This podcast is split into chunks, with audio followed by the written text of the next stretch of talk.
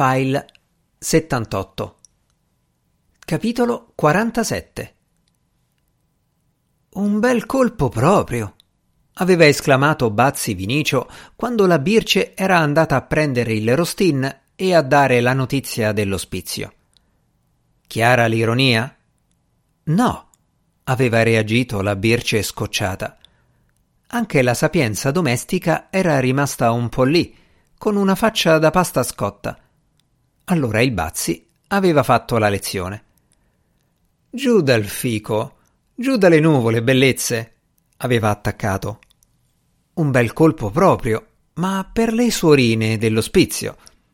Una volta che quelle venivano a sapere del caseggiato, poco ma sicuro che si intortavano per bene la tripolina e la firmetta gliela facevano mettere loro. Così poi non dovevano nemmeno aspettare che morisse per diventare padrone. Non ci avevano pensato, eh? No, chiaro. Ma lui sì. Ne aveva viste di cose del genere.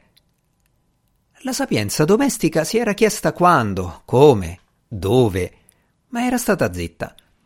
Poi Bazzi Vinicio si era impostato sul tono pratico. A quel punto aveva detto meglio dire addio all'affare metterci una croce sopra come si usava dire, perché era pronta o a scommettere che una volta all'ospizio, alla vecchia e al suo caseggiato, avrebbero pensato le suorine. E senza perdere troppo tempo, come invece avevano fatto loro.